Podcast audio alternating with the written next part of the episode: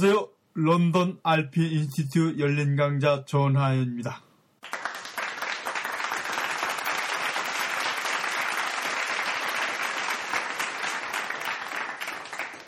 네, 반갑습니다.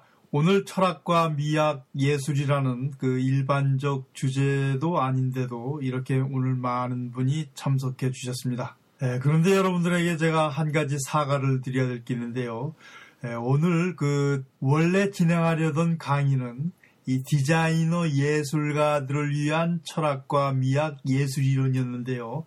네, 제가 자료를 정리하고 여러분 오늘 강의를 준비하다 보니까 아, 이건 아니다라는 생각이 들었어요. 그게 무슨 말이냐면은, 예, 이제 그 철학이나 미학은 어떤 특별한 사람들을 위한 것이 아니라 바로 보통 사람들을 위한 진정한 철학의 시대가 열렸다는 것입니다. 아직도 철학과 미학이라는 것이 어떤 특별한 사람들, 이 전문가를 위한 것이라고 다들 생각하고 있는데요.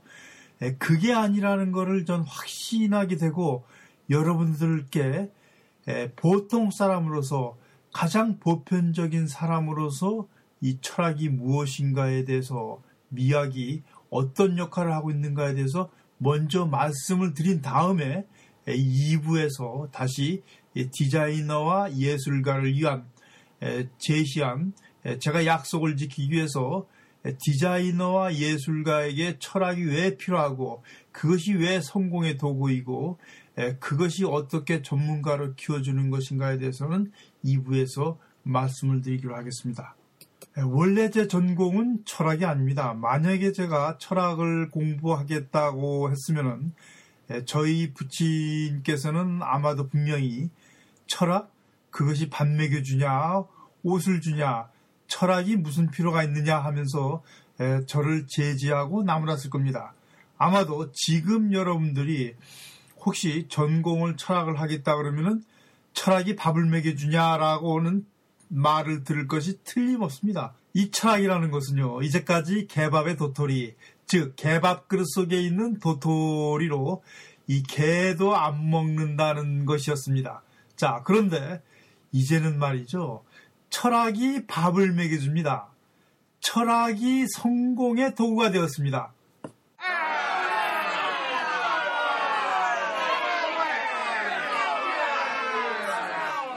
철학이 성공의 도구라는 말을 여러분들은 받아들이기 쉽지 않은 것 같습니다. 사실은 이것은요, 어제 오늘의 문제가 아니라 사실은 1990년대 중반서부터 진행된 새로운 패러다임입니다. 70년대 말서부터 90년대 초반까지 세계를 휘어잡고 세계를 깜짝 놀라게 한 상품이 있죠. 바로 소니입니다.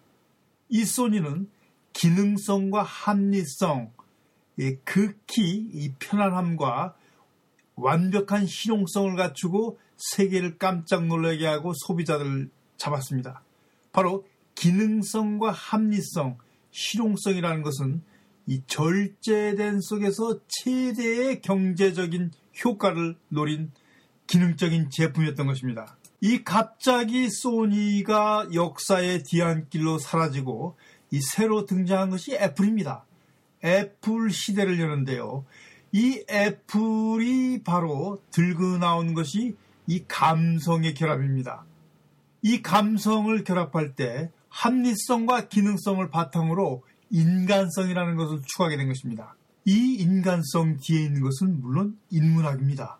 그러니까 이 과학성, 합리성, 실용성에 다시 인간학, 인문학이 추가된 새로운 패러다임이 등장한 것이 애플의 시대였고 그것이 90년대 중반입니다. 자, 여러분 스스로 한번 돌아보세요.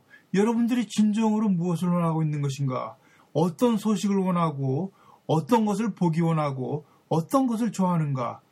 바로 이거 감동을 주는 것입니다. 무언가 그냥 이 기능이나 편리함이나 실용이나 어떤 그 경제적인 것만이 아니라 합리적인 것이 아니라 나를 기쁘게 해주고 나를 나한테 뭔가 짜릿한 무엇인가 주는 것이거든요. 그것이 바로 뭡니까? 인간적인 것입니다. 이 인간적이라는 것이 뭡니까? 바로 인문학, 인간이란 무엇인가에 대한 근원적인 질문에 그 답을 내려주면서 나한테 무언가를 제시해 주는 것입니다. 즉, 공감을 주는 것인데요.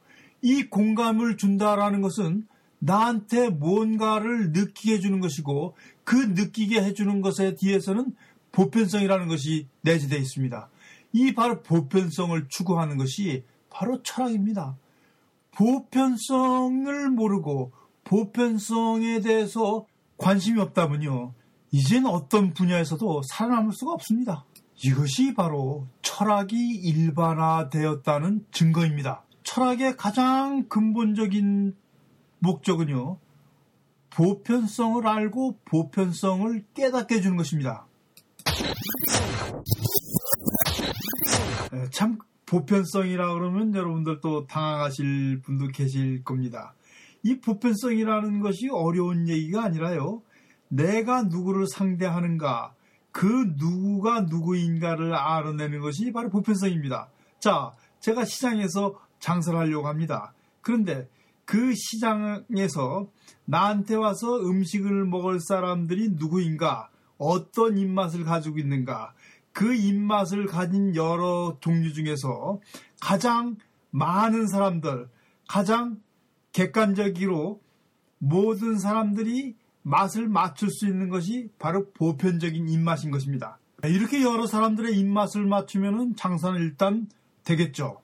그런데 여기다가 이렇게 일반적으로 입맛을 맞춘 다음에 무언가 자기 가게만의 특성을 줘야 됩니다. 이것이 바로 개성이라는 것이죠. 이것이 바로 개별합니다. 일단 보편성을 갖춘 다음에 자기만의 무엇인가 줬을 때는 성공하겠죠. 자, 장사가 잘 됐습니다. 이제는 내가 이 골목시장에서 떠나서 대도시로 서울의 큰 복판에다가 가게를 확장해서 이 장사를 합니다. 그러면은 다시 또 우리는 다른 보편성의 세계로 넘어갑니다. 이제는 큰 보편성이죠. 그죠? 이 큰 보편성에서 다시 또 살아남으려고 하면은 그 내가 가고자 하는 그 서울이라는 곳의 일반적인 입맛을 또 알아야 됩니다. 또 다른 보편성을 추구하는 것이죠. 자, 이렇게 보편성을 추구해서 또 거기서 뭔가 성공을 했어요. 자, 이제는 서울뿐만 아니라 이제는 프랜차이즈를 내 가지고서 전국을 상대로 장사를 해보려고 합니다. 그러면은 다시 이것을 가지고서 하나의 보편적인 즉 기획화돼 가지고서 일반 어디서 적용할 수 있는 규칙을 만들어냅니다. 조리할 때는 이렇게 해야 되고 어떤 양념을 써야 되고 또 내가 공급하는 양념이 있고 거기서 사용되는 양념이 있고 자 이렇게 일반적으로 맞추는 또 다른 이 광역적인 보편성으로 넘어갑니다. 이렇게 보편성으로 넘어가게 되면서 그 나름대로 또 하나의 거기에 걸맞는 이 개별화를 만들어내는 것입니다. 왜냐하면 이 프랜차이즈에서 똑같이 요구되는 어떤 전체성에 대해서 일반화 시켜가지고 똑같이 한다 그러면 재미가 없거든요. 뭔가 달라야 되거든. 그 달라야 된 것이 또 계속 하거든요. 자, 이렇게 이제 이 기업이 이 지역성에서 벗어나 세계화로 진출하게 되면서 세계라는 이 보편성을 추구하게 되고 이 세계라는 보편성을 유일하게 만족시켜 줄 수 있는 것은 답을 줄 수 있는 것은 바로 철학인 것입니다. 왜냐하면 철학만이 세계인이 누구인가, 내가 딜하고 있는 사람들이 누구인가를 밝혀주고 있기 때문입니다. 그 참 이상한 거는요. 자, 영국에 와서 영국 사회로 진출하고 싶어 하는 유학생들이요. 영국인이 누구인가에 대해서 공부를 안 합니다. 서구인들이 누구인가 본질적인 문제에 대해서 공부를 안 합니다. 단지 관념적으로 내가 이들에게 무언가를 주면 된다고 생각하는데요. 그것이 다른, 다른 그 개별화 현상에서 바로 들어가거든요. 이 보편화를 겪지 않는 개별화라는 것은 정말 존립할 수가 없습니다. 이 개성이라는 것은요, 반드시 보편성을 추구한 다음에 바로 거기서 인정을 받을 수 있는 것이기 때문입니다. 이 눈치 빠른 사람들은요, 이 장사로서 뭔가 성공을 한 사람들, 사업을 잘하는 사람들은 이미 철학을 하는 사람들입니다. 이들은 이 소비자가 누구인가, 그 내가 딜하고 있는 사람들이 누구인가 약삭 빠르게 읽어내고요. 그 사람들의 기호를 충족시켜준 사람들이거든요. 그 사람들이 무엇에 감동하고 무엇을 좋아하는지 아는 사람들이거든요.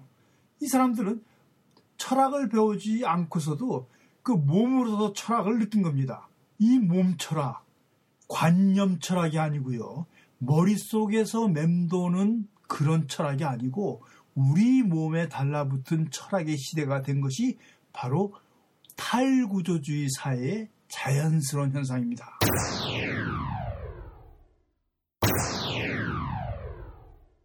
탈구조주의 사회는 70년대부터 본격적으로 전개가 되기 시작합니다. 자, 당연히 이 마이클 잭슨 같은 경우도 이 탈구조주의 시대의 음악가입니다. 마이클 잭슨은 우리 몸에 숨겨져 있는 욕망들을 읽어내고 그 욕망들을 끄집어내 가지고 대중들을 전 세계 대중들을 만족시켜준 음악가입니다. 이렇게 탈구조주의 철학은요, 우리 몸 안에 숨겨져 있는 욕망들, 우리 몸을 주체로 해서 우리의 신체를 기본으로 해서 그것을 바탕으로 전개시키는 철학입니다. 네, 철학이 몸 철학으로 전환되면서요. 이때서부터 데이비드 보위라든가 섹스 피스톨이라든가 예, 그렇지 않으면은 이 심지어는 영화 매트릭스 같은 거를 텍스트로 이용해서 이 지젝이라든가 하버마스가 바로 본격적으로 철학 교재로 받아들이고 예, 그것을 연구해서 오늘의 사회 현상을 드러내는 작업을 시작합니다. 예, 물론 이 몸 철학으로 전환되기 전까지 이 철학은 수많은 전환기가 있었죠. 자, 고대와 중세의 철학은 신을 위한 철학이었습니다.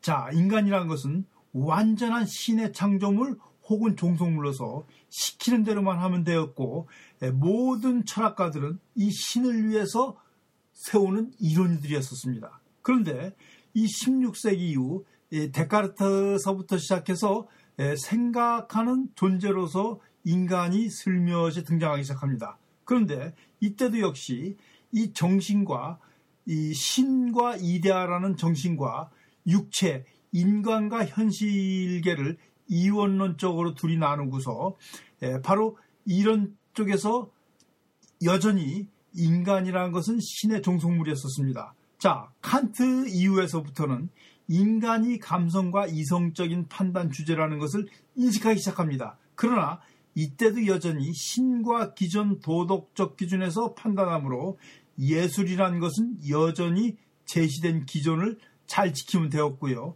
당연히 예술가들은 손재주의 시대였었고요. 기능가의 시대였었습니다.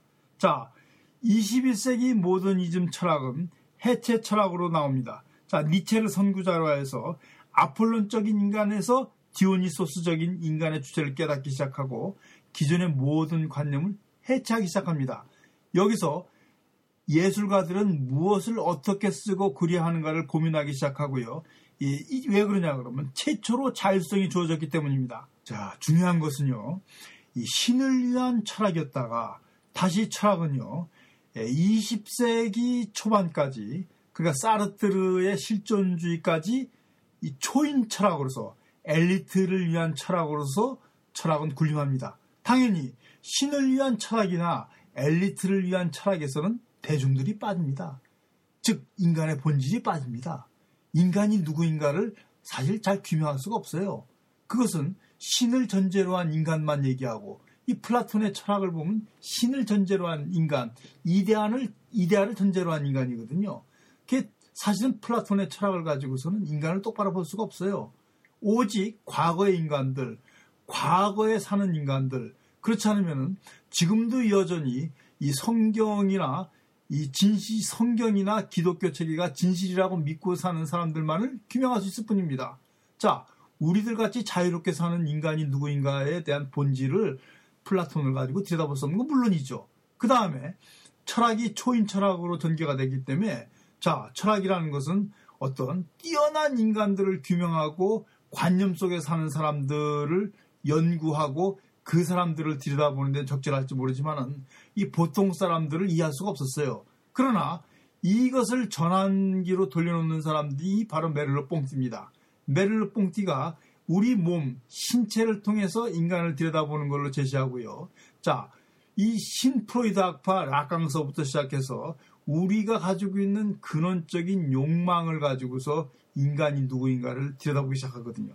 이때부터 미셀 푸코, 라깡, 메를르 뽕티가 신체를 통하여서 우리 몸을 기반으로 한 철학으로 돌려놓게 됩니다. 이것이 바로 탈구조주의 철학인 것입니다.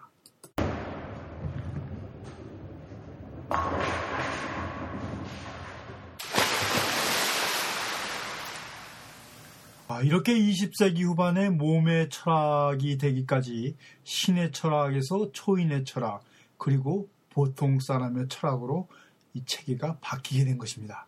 아, 그런데요, 유감스럽게도 이 보통 사람들이 보통 사람의 철학을 알아야 되는데요. 보통 사람들이 잘 모릅니다. 이 보통 사람들은 대부분의 이 과거 속에서 살고 이 과거의 생각으로 과거만 보고 있거든요. 참 이건 끔찍한 모순인데요. 그러니까 우리가 이 주변에 살고 있는 사람들, 보통 사람들을 이해하기 위해서 바로 또 플라톤을 공부해야 된다는 것입니다. 또 사실은 이 몸의 철학이 오기 전까지 이 플라톤의 고대 철학서부터 시작해서 이 칸트서부터 니체, 이 하이데거를 넘어와 사르트르까지 또 이해를 해야지 엘리트 중심의 세계였던 이 근대 사회를 또 이해할 수 있다는 것입니다. 물론 이거는 저같이 좀 둔한 사람들이요. 뭔가 이해를 하고 공부를 해야지만 세상을 들여다볼 수 있는 사람들 얘기입니다. 사실 아까 말씀드린 이 데이비드 보위라든가 음악가죠. 데이비드 보위라든가 이 또 섹스 피스톨 예, 그렇지 않으면은 그 마이클 잭슨 같은 사람들은 이런 가수들은요 이렇게 뭐 무슨 뭐 어려운 철학을 공부하지 않아도 몸으로 세상을 느낄 줄 아는 사람들이거든요. 그래서 이런 것들을 즉각적으로 반응하고 이 세계 사람들한테 내보이고 세계 사람들한테 사랑을 받고 이 그 이름이 불멸이 된 것입니다. 이 제가 볼 때는요. 이 양원석이나 박진영 같은 사람도 상당히 그 주변을 잘 읽고 눈치가 빠른 사람들이에요. 이 사람도 예, 나름대로 세상을 잘 읽습니다. 예, 그런데 이분들은요, 이 동양이나 한국은 잘 읽는데 서양은 잘 읽지 못한 것 같아요. 그래서 이 서양 진출을 번번이 누리, 시도했다가 깨지고 있거든요.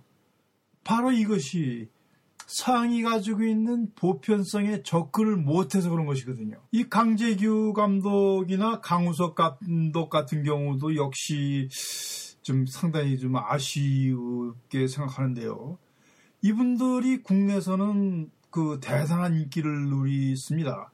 이 쉬리나 태극기가 바람에 휘날려 같은 경우도 이 거의 천만에 가까운 사람들을 동원하고 회에 나가서는 이 몇만 명, 몇천 명도 동원하지 못하고 번번이 깨지고 말았거든요.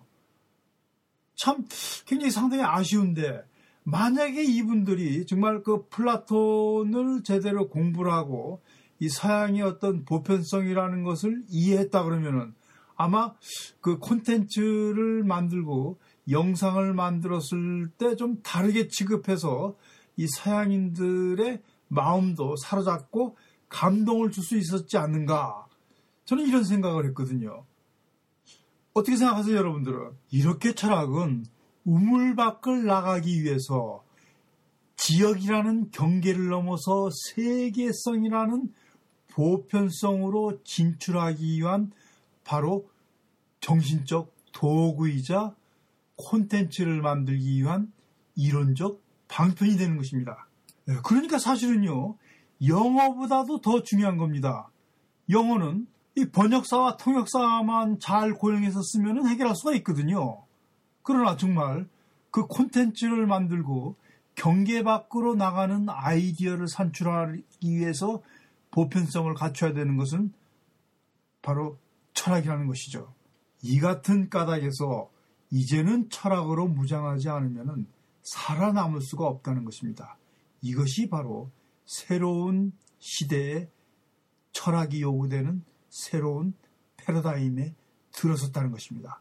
자, 그러나 여러분 꼭 아셔야 되는 것은 철학도 이제는 몸철학이 되었다는 것입니다. 네, 다시 한번 말씀드리지만은 이 몸철학이라는 것은 네, 머릿속에서만 일어나는 관념이 아니라 우리의 몸에서 일어나는 직접적인 느낌, 우리의 몸에서 일어나, 일어서는 생활 철학이라는 것입니다. 즉, 살아있는 철학의 시대가 된 것입니다. 그리고 이제는 개개인이 그 철학의 주체가 된 시대가 된 것입니다. 자, 여러분, 감사합니다. 2부에서는 이 몸철학이 어떻게 디자이너와 예술가, 즉 창조적인 일을 하시는 분들에게 성공을 하게 해주고 그 콘텐츠를 보장시켜 주는가에 대해서 여러분 다시 강의를 하도록 하겠습니다. 감사합니다. 열린 강자 전하현입니다. 여러분 이 열린 강좌는 영사 UK의 후원자님의 배려로 여러분들에게 이렇게 mp3 파일로 들려지게 되는 것입니다. 이번에 이번 강좌 주제 같은 경우는 정말 이 페이스북에서 한국 분들이 약 870여 회, 890여 회의 그 횟수를 기록할 정도로 많은 분들이 관심을 보여주셨는데요. 예, 여러분 예, 이번 강좌가 정말 여러분들에게 유용한 강좌가 되길 바라고 이 철학에 대한 새로운 인식이 예, 되는 이 기회가 되기를 여러분들에게 진심으로 바랍니다. 감사합니다.